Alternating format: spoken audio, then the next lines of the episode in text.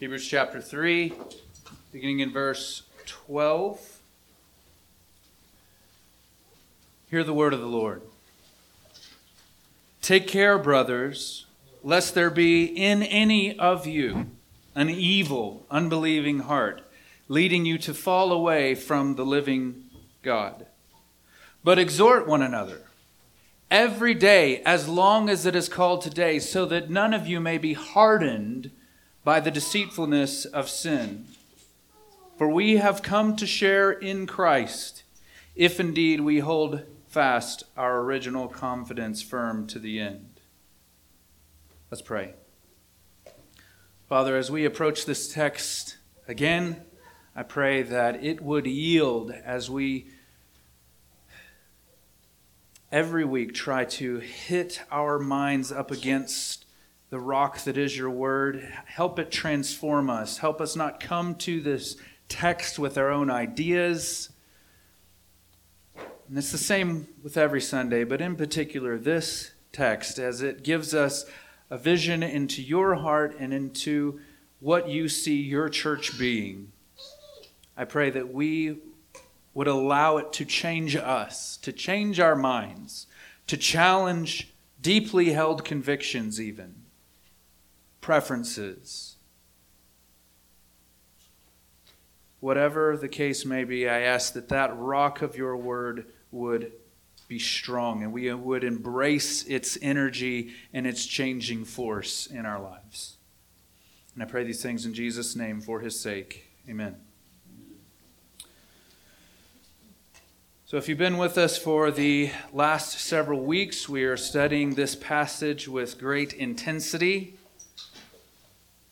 One of the reasons I chose the book of Hebrews first, because this text, and I'll say it over and over, for the last several years has become so important to me personally in understanding what a healthy church looks like.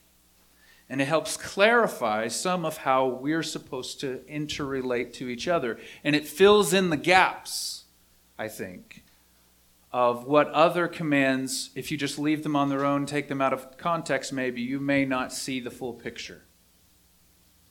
So, I want to remind us every week that we're in this study, this emphasis on these few verses, that we're essentially asking a question of the author. And we're, as I said last week, demanding answers or demanding clarity. We're essentially asking the author, okay, author of Hebrews, you've told us, exhort one another every day. So, author of Hebrews, how are we going to do that? So we're coming at it with the text of Scripture, both in Hebrews and outside, and answering the question how ought we to exhort one another every day? Because this is a command of Scripture. You should feel the weight and the power as if God were standing in front of your face right now and saying, You, believer, exhort one another every day, as long as it is called today. That's obviously how we should feel about every command in Scripture, but this one in particular, the intensity connected to it in the text itself, exhort one another. So, how? So, I hope that you've felt the significance of this text, and I've, I have tried to do a good job of communicating the significance over the last several weeks. More than that, though, I hope that we all have seen our hearts be inspired to do what this text commands. So, in the first instance of it, we looked at the war against unbelief, taking this text in its greater context. This is a war against unbelief. Be careful, take care so that an unbelieving heart doesn't form in any of you. This is a war, not a battle, not an isolated incident, not a tactical strike against unbelief, but a war. And everyone in this room, from the youngest of us to the oldest, kids, children, to the adults, to the middle aged, to the older, this is your war. If you claim Jesus as Lord, this war is for you, and you must make war against unbelief in your life. So that was the first week that we touched on this passage. And the next week it was Resurrection Sunday or Easter. And I hope that as we discuss the resurrection, the reality sunk into your hearts more than you maybe have ever felt, or just more and more intensifying that feeling of severity, that you will stand before Jesus one day. A 100% chance that you will stand before him and answer for your life.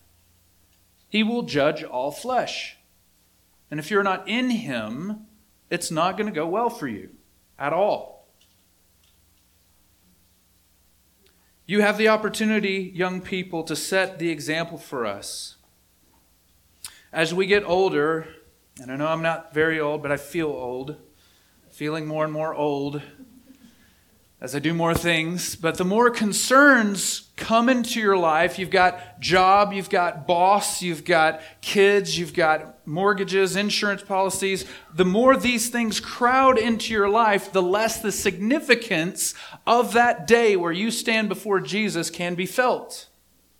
These are the thorns that Jesus talks about. As the Word of God is planted into the soil, the thorns come up, the cares of this world, and choke out the word. So, you young people in this room, you have the opportunity without the mortgage, without the insurance policy, without the boss, without the job, without the kids, you have the opportunity to settle this in your heart today. Jesus is Lord, and I will stand before him. And to be an example for us of how that can be central in a person's life. And last week we talked about prayer. Exhort one another through prayer. And I hope that my pleading with you to make prayer a priority in your life and as a group of believers, not just you individually, but the whole church, seeing Jesus as our example and seeing prayer as the means through which the Spirit makes sure that your brothers and sisters' faith does not fail, I hope this has begun to transform your prayer life. Even Jesus himself prayed this way when the enemy asked for Peter. Do you remember the story? Jesus says to Peter, Oh, Peter, or Simon, Simon, the enemy, Satan, has asked for you that he might sift you like wheat, but I have prayed for you that your faith may not fail. And we might say to him, Hey, Jesus, couldn't you just say no? Couldn't you just tell the enemy no so I won't be sifted like wheat? And Jesus says, Well, I've prayed for you that your faith would not fail, and that when you return again, He's almost telling him, hey, it's going to go badly when the enemy tries to sift you like wheat. You're going to fail, but when you return again, you'll be able to encourage your brothers. So if Jesus prays that way for his disciples, that's how we ought to pray, that our faith collectively will not fail. Also, and I meant to mention this last week, we just ran out of time. It's becoming a theme um, running out of time. So, Jesus, you know, we, we used to wear these bracelets, right? At least when I was growing up. WWJD, what would Jesus do? And it was really trendy. But I don't know if we want to do that because sometimes Jesus loses it right? If you remember the story, twice in John's account, he goes to the temple and he sees them exchanging money for the sacrifice, and he makes a whip of cords, turns tables over, makes a huge mess, and drives them all out. And this is how he explains himself My house will be called, or the, my father's house will be called a house of prayer. So the only point where we see Jesus lose it is because prayer is not being emphasized in the right way. And the Jews might be able to very legitimately say to Jesus, Hey, you even told us if the way was too far for us to liquidate our stuff, bring it to Jerusalem, the place where you set your name, and then buy for yourselves what you need. So there was a legitimate reason for there to be money changers.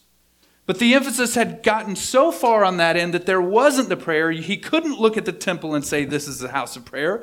And I know this isn't the temple, right? We're not in the first century. We're not under the old covenant. But Jesus, I think, would say to all of us, My house will be called a house of prayer.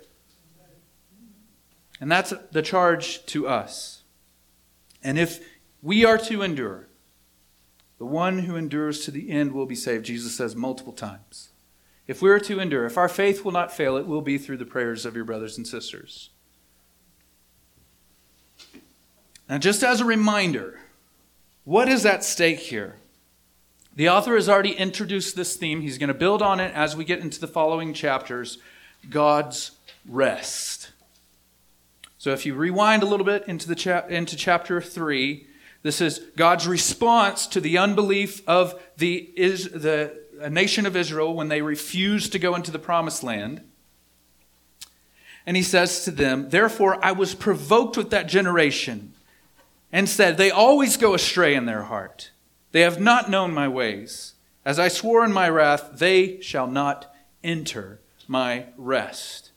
So, the author of Hebrews, in exhorting his hearers, he kind of sees us and the children of Israel on the precipice of entering the promised land in a similar state. We are in the last age. We await for the return of Christ. That's the next chapter. It's the end of all things. And as we wait his return, that there's a similarity between us and the children of Israel as they are about to enter the promised land. And so the author of Hebrews messages to you is endure. Endure with patience that day that we wait for. And so what's at stake is entering or not entering God's rest. And the point is, we want to be there with Him. The place where God is, His end goal, the final Sabbath, the peace of God, shalom. We are all seeking that. We want to be where He is. And this isn't a sermon about heaven or the world to come or the new creation. But as we spoke about on Resurrection Sunday, none of this matters unless Jesus is alive. And because he is alive, then what he said is going to happen is going to happen.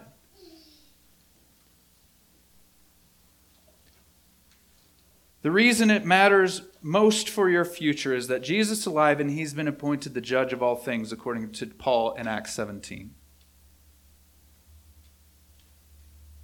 And what awaits you is either life eternal or judgment eternal, rest eternal or torment eternal.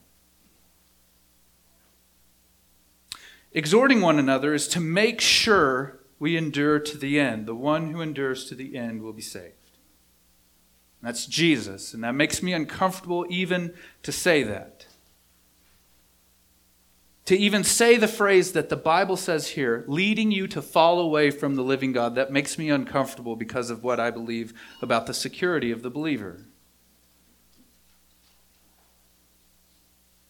And let me just say again, I want to emphasize John 6. All who the Father has given to the Son will never be lost. He doesn't lose what he saves. But as I've said multiple times, you can deceive yourself. And sin is what enables you to do that.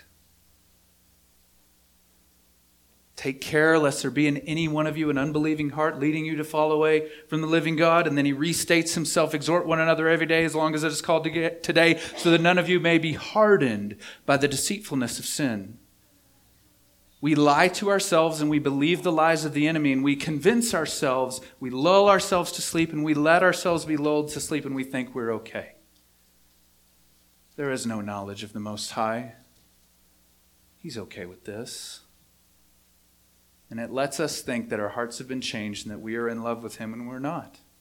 And so, exhorting one another, this holy cattle prodding, as I've said last week, this holy coaching, this, the, the literal idea is that we're beside calling. We are standing beside each other, calling each other up to the standard of holiness in Christ. Come on! That that is in the life of your brothers and sisters and in your own life. You're doing that and they're doing that, enabling you to endure. We can only do this if we lay the foundation here where the author introduces these important warnings. And kids, you have the longest way to go of any of us. Enduring to the end for you has a lot more years attached to it than it does for us. And so, this is important to settle in your heart today that you will make this a priority in your life to exhort one another so that you won't be led astray by the deceitfulness of sin. So, with all that said, today we're focusing on this idea that it means everyone and anyone. When he says, exhort one another, what's contained in that word is a lot of information, but what's almost more important is, that what it, is what it doesn't say.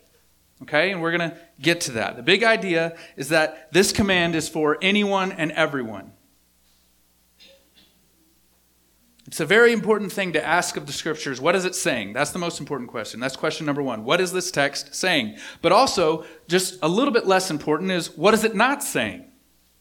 Because you can come to a text and you can think it's saying one thing, but you're not listening and you take it to mean something it's not saying. And honestly, I think when we hear this command, this is probably what is happening in your minds and in your hearts when you hear it because it's what's hap- it, it is what happened in my heart and mind for years before I started really trying to understand what this meant.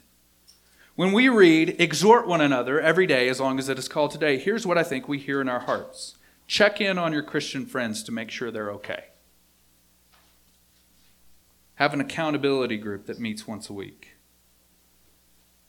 Text Bible verses to your close friends. Find a theology or culture debate to get into on social media. Or even raise well behaved kids and have a Bible study with your spouse. And I'm not saying that any of those are a bad idea. Most of them are very good ideas and very profitable when done rightly. But the command here is much more broad, much more invasive, much more intense. To say it in a longer way, here, here's my kind of thesis of what this entire statement means. Every one of you, make it a daily practice to prod, spur, coach, and plead with one another, everyone possible among you, so that none of you may be hardened through sin and fall away from the living God. I'll read that again. Every one of you Make it a daily practice to prod, spur, coach, and plead with one another and everyone possible among you, so that none of you may be hardened through sin to fall away from the living God. Anyone and everyone. Why is this important? Why is this idea of anyone and everyone so important?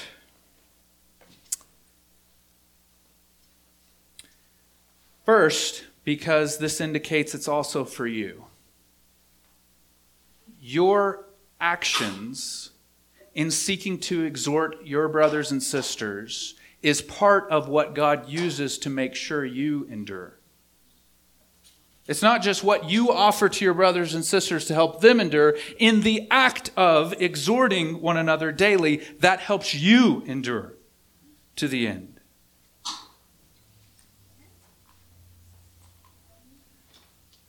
You may be looking at your life and thinking, well, I don't really have anyone in my life who's exhorting me this way. I don't have any kind of intense Christian friends like this who spur me on to love and to good works. I don't have anyone who's stirring me up to love and to good works. Begin being this. Pick somebody. And as you begin to try to stir them up for love and to good works, you'll see that that effect starts happening in your life as well.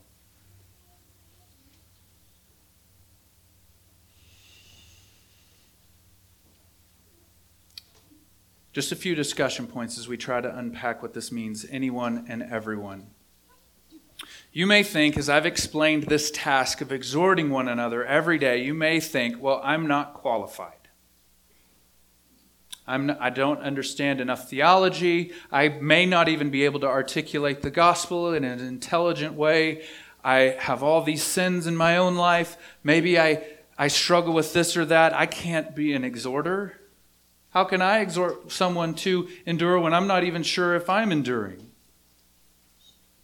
Well, regardless of how qualified or suited you feel to exhort someone, you may be the very person that the Lord will use to prevent someone else from being hardened by sin.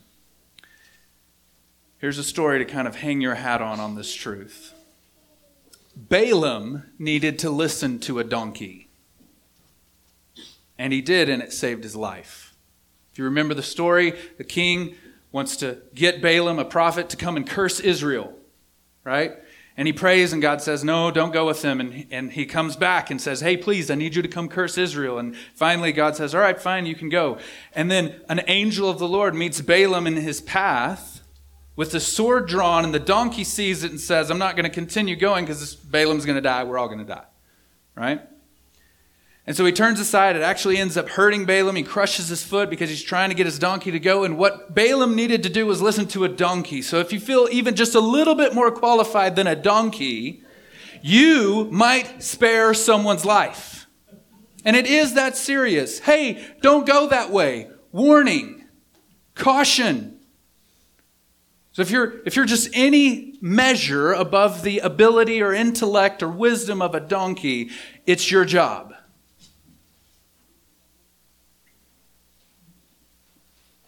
So let this be a motivation. Do you know the truth that your brother or sister needs to hear? You probably do. The truth isn't difficult. This is how God explains himself. He says, I have made known to you what I expect of you. It's not simple. Don't say in your hearts, who will ascend to heaven to get the word of God for us, or who will go across the sea to get it for us. The word is near you, in your mouth and in your hearts. It's not hard. You know the truth. Do you possess the ability to bless or encourage someone? And I would argue, from the youngest among us to the oldest, you have the innate ability to encourage someone. And guess what? Everyone needs encouragement. If you're breathing, you need encouragement. Also, if you're breathing, you know how to encourage. Also, this is the next discussion point. You might have a problem with the messenger. Anyone? Anyone ever tried to exhort you or, or show you the right path or tell you you were on the wrong path and then you had a problem with how they did it or who they were? Right? Is it just me? All right. This is very important.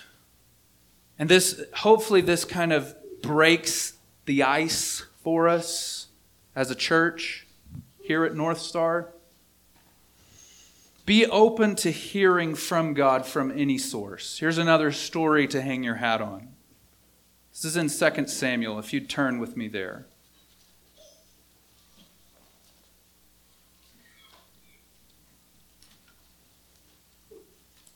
2 Samuel chapter 16, beginning in verse 5. And this, for context, David's son Absalom has basically formed a coup in Jerusalem. And David has fled Jerusalem. David's the rightful king. Absalom's trying to take his place, and David flees with his family. So on the road, this is what happens as David is running away, essentially for his life. And when King David came to Barum, or however you say it, there came out a man of the family of the house of Saul, whose name was Shimei, the son of Gera. And as he came, he cursed continually, and he threw stones at David and at all the servants of King David, and all the people and all the mighty men were on his right and on his left. And Shimei said, as he cursed, Get out, get out, you man of blood, you worthless man. The Lord has avenged on you all the blood of the house of Saul, in whose place you have reigned, and the Lord has given you given the kingdom into the hand of your son Absalom. See, this evil is on you, for you are a man of blood. And if you know the story, David didn't kill Saul. In fact, he wept when he figured out that Saul had died. He spared his life multiple times. Then Abishai, the son of Zeruiah, said to the king, Why should this dead dog curse my lord the king? Let me go over there and take off his head. But the king said, and this, this is the point I'm reading you the story. But the king said, What have I to do with you, you sons of Zeruiah? If he is cursing, if he is cursing me because the Lord has said to him, Curse David, who then shall say, Why have you done so? And David said to Abishai and to all his servants, Behold, my own son seeks my life. How much more now may this Benjamite? Leave him alone and let him curse, for the Lord has told it to him. It may be that the Lord will look on the wrong done to me, and the Lord will repay me with good for his cursing today.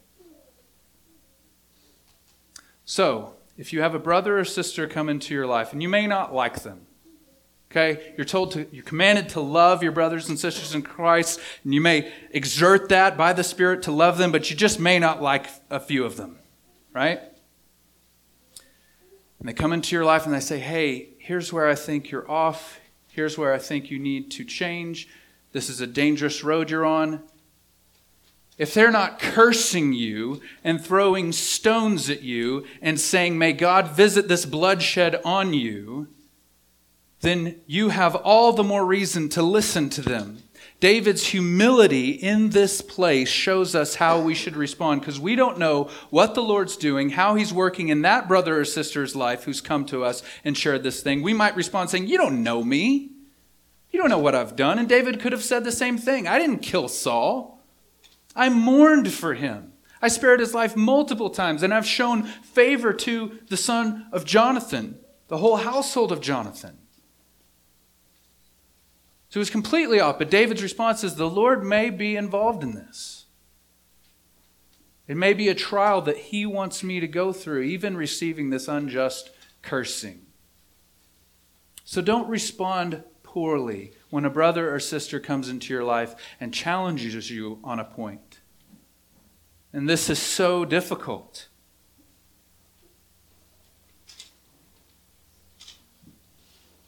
but it is what we should do. This should promote humility in our lives as we listen to our brothers and sisters.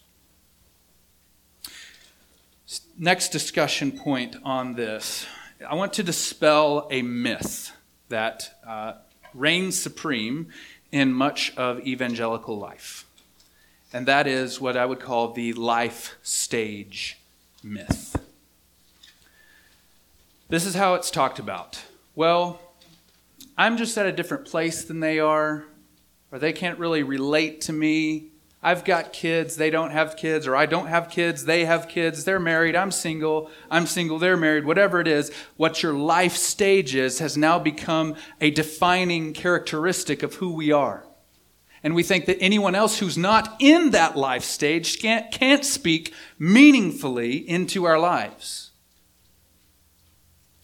Jesus claims, this is a verse that we read in our Sunday school lesson concerning Jesus. It's in the book of Hebrews. He is a high priest able to empathize with us. And it's not on the basis of him being the Son of God, it's on the basis of him being human. The fact that he came and lived as a human, a first century man who didn't live past 30 or 33, didn't have kids, wasn't married lived in Palestine, he says, I'm able to relate to you and empathize with you, not because of my omniscience, not because I know all things, but because I was human. I am human. I have partaken with humanity. So just get rid of that life stage myth. Everyone in this room is human, I hope, right? We're all human and we share in this humanity. So, regardless of how old you are, or whatever life stage you're in, or whatever experiences you've had, your brothers and sisters in this room should be listened to. And that should promote humility in your heart. It really should. On the other hand, there's another thing I want to kind of dispel and try to make you stop thinking. When you say, Oh, I, I know what you're dealing with, I understand. You really don't. And it is really the case that no one really knows what you're struggling with and the intensity of your struggle, the flavor of that struggle, except you and the Lord. And as the Spirit groans with you. So you don't know really what your brother or sister are dealing with. But here's the thing you don't have to if you know the truth, if you know who Jesus is and you know his promises, then you know what your brother or sister needs. regardless of what their struggles are. And that's not to say you shouldn't try to understand and try to see into their life. You really should, but you're never going to get to the point where you can honestly say, Yeah, I know what you're going through. You don't. But again, you don't need to. You know the Lord, you know the truth. Also, the next discussion point, I want to, I want to read for you before we get to this. I compiled, I had some help with other resources. I compiled a list of all of the one another passages in the New Testament.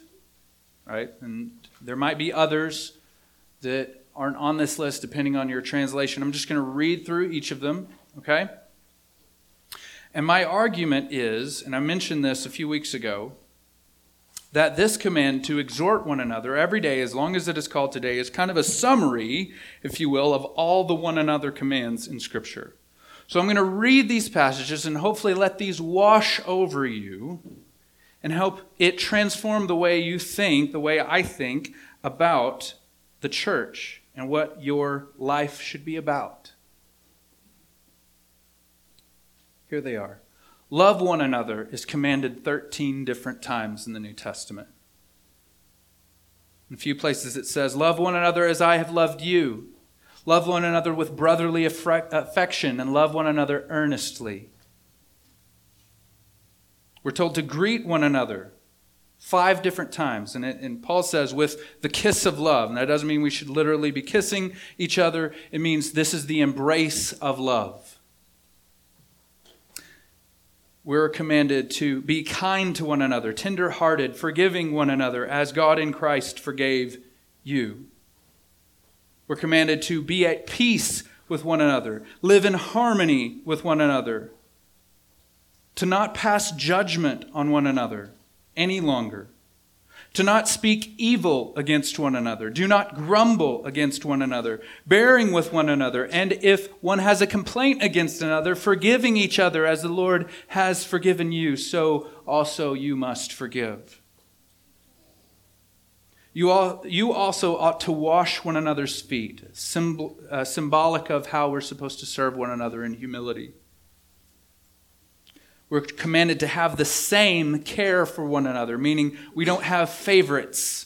We don't show a lot of care and concern for one particular group of people. We have the same concern for everyone. We're, told, we're commanded through love to serve one another. We're commanded to bear one another's burdens and so fulfill the law of Christ. We're commanded to show hospitality to one another without grumbling. As each has received a gift, use it to serve one another. Outdo one another in showing honor. Therefore, welcome one another as Christ has welcomed you for the glory of God. With all humility and gentleness, with patience, bearing with one another in love, eager to maintain the unity of the Spirit in the bond of peace. All of you have unity of mind, sympathy, brotherly love, a tender heart, and a humble mind. Clothe, clothe yourself, all of you, with humility towards one another. Instruct one another, encourage one another. Let the word of Christ dwell in you richly, teaching and admonishing one another in all wisdom, singing songs and hymns and spiritual songs with thankfulness in your hearts to God. Do not lie to one another, seeing that you have put off the old self with its practices addressing one another in psalms and hymns and spiritual songs. Build one another up, confess your sins to one another, and pray for one another. And my argument is that the, this passage in Hebrews 3:13, and also how he ends out his word of exhortation in Hebrews 10, or as he begins to kind of summarize all of this. Exhort one another every day, as long as it is called today, so that none of you may be hardened by the deceitfulness of sin. And then let us consider how to stir one another up to love and to good works. Print out copies of this list of all the one another commands. I'll have it at the table back there for you to pick up if you want it. The big idea is let this be your life. Young people, you're at a stage of your life, you have stuff going on, and everyone in the world wants you to decide what your life is going to be about. from here on out. Pick your career, pick your school, pick your spouse, get it all figured out before you're 21, hopefully. Right? And then we can get on our merry way and make sure you start paying into Social Security, right? Because we need that, right? So get a good job, pay taxes, and we'll be happy with you, right? There's a lot of pressure on you, young people. But what I just read, if someone were to ask you, hey, what do you want to do with your life? This is what you should point to. Hey, Jesus has already told me what I'm supposed to do with my life. Love one another, serve one another, be humble towards one another, exhort one another. This fills out, I believe, connects the dots for us for what our lives as Christians are supposed to be filled with. Seek ye first the kingdom of God and his righteousness, and all these other things, your job and what you eat and what you drink and where you live, all those things will fill out, and I'll take care of those because I need, know that you need them. You focus on the kingdom. And this is the kingdom. So, you may ask, well, how do I start? First, you've got to think rightly about this. This ought to be the most important thought and the most important thing about your life is what God commands of you towards your brothers and sisters. Give yourself to this. Second, pray. I want to re emphasize this again. Many of us avoid this beginning in prayer. We have all these ideas about the things we'd like to do, the people we'd like to talk to, how we'd like to serve. Hopefully, you have all these dreams, but most of us don't begin with prayer. Before we venture out, we don't follow Nehemiah's example of praying and confessing sin before we try to do something great for God. And I think the reason we don't do that is because we're afraid of the Lion of Judah. We're afraid if we give him full reign and carte blanche authority into our lives, what he'll do. He might make a mess like he did in the temple, because my house will be a house of prayer and there will be holiness. And I think we're afraid to not let that lion out of the cage. But if we're going to do anything by the power of the Spirit, if we're going to succeed in the ways that matter, it must be through prayer. Third, start simple. If, you're, if you really have bought into this idea, and I hope I've done a halfway decent job of explaining why it's important that you exhort your brothers and sisters and that this is a requirement and a command for all of us. If you've bought into this, think rightly about it, pray first. Third is start simple, right? And here's how you can start simple I'm sorry, and I forgive you. Once you've submitted to the truth about this in your heart and mind, and once you've begun the habit of submitting your heart and your actions in this area through prayer, don't look past the very obvious and glaring things, right? The plank in your eye before you remove the speck in your brother's. To say, I'm sorry, repent or take ownership and ask forgiveness and mean it there may be conflict in the past between many of you in this room. Doesn't matter how long ago. Do you think that we can be a healthy church that reaches people with the gospel of Jesus in the way that is meaningful if, we'll, if we're filled with cliques or sides or groups that hang on to past hurts and will not forgive one another? Because in forgiveness, it feels like we're losing. Last week we talked about idols in relation to prayer and that God may not listen to you or answer your questions about anything else until he addresses the idols in your heart. And yes, past hurts can be an idol. What we hold on to, what we refuse to let go and let the forgiveness of Christ wash through us towards our brothers and sisters, that becomes an idol and it begins to define us. And you must destroy it before it's too late. We can talk all we want to about moving spiritual experiences, things that we've seen on the mission field, maybe, or in worship, or even in this room as you've heard me preach. But when you really see the power of God move, and when we can really look and say, there, God is moving, is when relationships are reconciled and when forgiveness happens. How is this exhorting? How is it exhorting your brother and sister to say, I'm sorry and I forgive you? Because you're preaching the truth about God to yourself and your brother and sister when you say, I'm sorry, will you please forgive me? And yes, I forgive you. That's the truth. You're uh, beginning to agree with God together about His truth.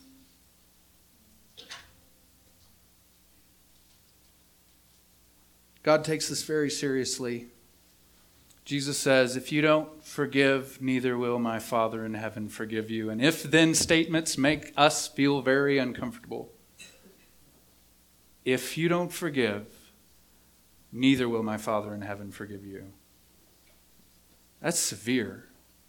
And you can begin exhorting your brothers and sisters and begin to be a part of this exhorting energy by forgiveness, asking for forgiveness yourself. Next, save your brother or sister with a word fitly spoken right? So we've, we've started very small, very easy. I'm sorry, I forgive you. The next step is to know the truth and be able to say it in precise moments. This is how Solomon says it in Proverbs 25, uh, 25 11. A word fitly spoken is like apples of gold in settings of silver. When you identify a moment or when someone opens up to you or someone says something that you can see leading them down a wrong path, to say one or two sentences that are at that key moment to direct their minds a little bit differently, that can save their life. Maybe literally, but most importantly, spiritually. What it might sound like. What, what might this sound like? Um, you can be really obnoxious if you try to be the voice of God in everyone's life and you try to be everyone's Holy Spirit for them it can really tend towards being obnoxious. But here's what it should sound like it should sound less like you need to change and more like here has how God here is how God has changed me. This is what I know to be true. This is how he's affected me. Here's what I used to think and this is what that resulted in and here's how God changed me. Praise his name. Look at his mercy towards me. Please come this way.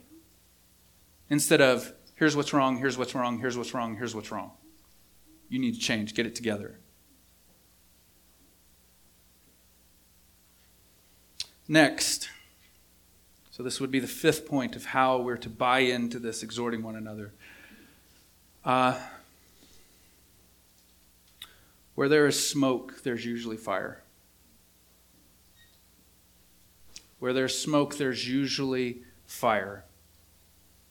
You may look at your brothers and sisters, marriages, families, friends, and you may see a lot of smoke.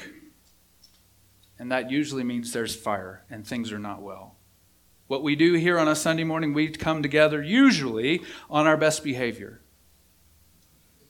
And we put aside and sweep aside all the mess that is our lives. We put it in the closet and we present something pretty. Usually your front yard looks really nice, right?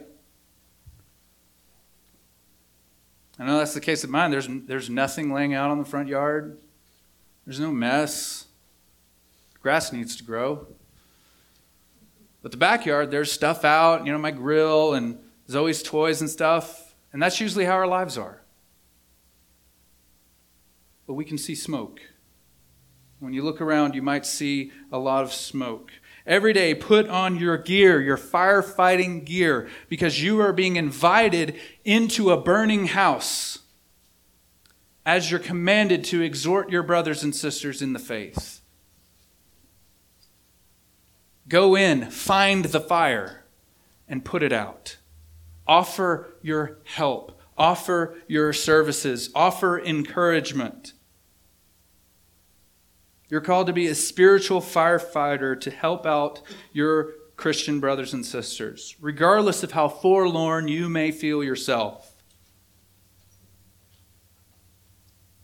You may have so much on your own plate and in your own lives. You may say, How can I afford any time or resources or spiritual energy to serve as a spiritual firefighter for someone else's messes? And I guarantee you, as you go out and you seek to love your brothers and sisters this way, that it will begin to address issues in your life.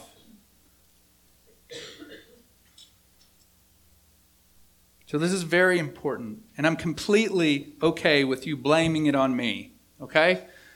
So, as you see smoke and you enter a house, metaphorically speaking, you say, Hey, I see this going on. I don't know what's going on in your heart. I don't know where you are with the Lord, but I want to help. I want to love you. And if they get really offended, you can say, Hey, Pastor just told me to do this. So, you know, just if that causes awkward situations, just blame it on me. And I'm completely okay with that. Because otherwise, some houses are going to burn down. Again, metaphorically speaking. And then we'll all look around and wonder, Oh, if only we had known. If only they would have asked for help. It takes a ton of humility to ask for help, and most of us don't. And we wait until it's too late and we say, Oh, how can we help you rebuild?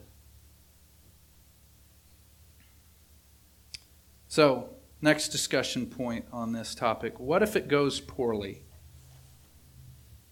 Here's the thing it probably will right? It's probably going to go poorly if you try to exhort one another. If you get in each other's faces and you're trying to be a holy cattle prod, a coach, a beside caller, a person who begs with your brother and sister to live in a way that honors the Lord, it's probably going to go badly. And how I know this is true is it doesn't even work often in the best of relationships. When your best friend comes to a point where they're comfortable enough to confront you on something, that usually doesn't go well. First, you can just blame me, say, all right, Pastor, sorry. Second,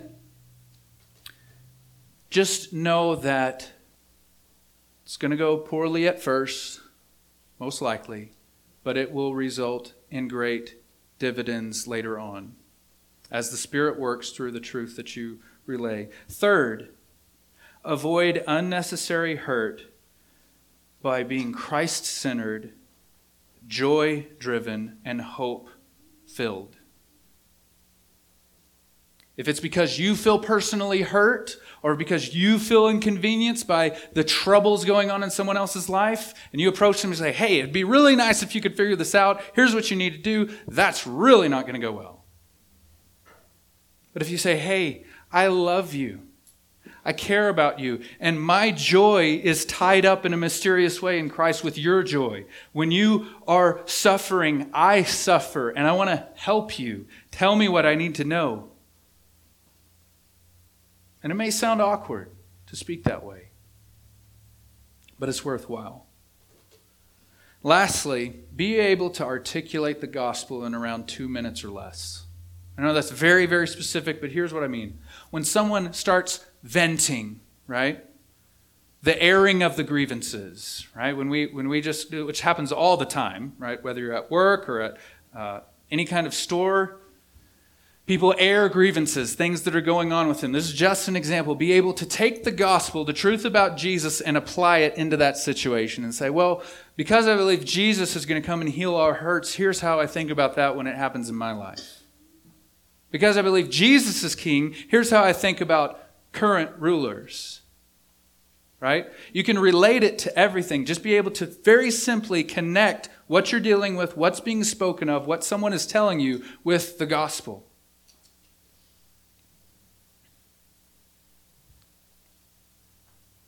Everyone can do this. My friend told me a story about his coworkers who often complain about their spouses, right? Does anyone hear that type of talk frequently, complaining about your spouses? And he said, Well, in, I'm a Christian, and because of that, I believe that Jesus is giving us a picture into the gospel with giving us marriage. And so he forgives us and heals us and washes us with the water of the word. So I try to be, because of his example, really patient with my wife and realize that she's been put in my life to change me as well. But that was less than 20 seconds. but you essentially presented the gospel. And you can do this, and, and I would argue that Christians need to hear that type of talk more than those outside. So, with that, I just want to exhort you to give yourself to this. It's hard, it's going to be awkward, it may go poorly at first, but this is your task. This is what He's given to you. And all those one another commands I've given you, this is for you. From the young among us to the old, this is your task. Let's pray.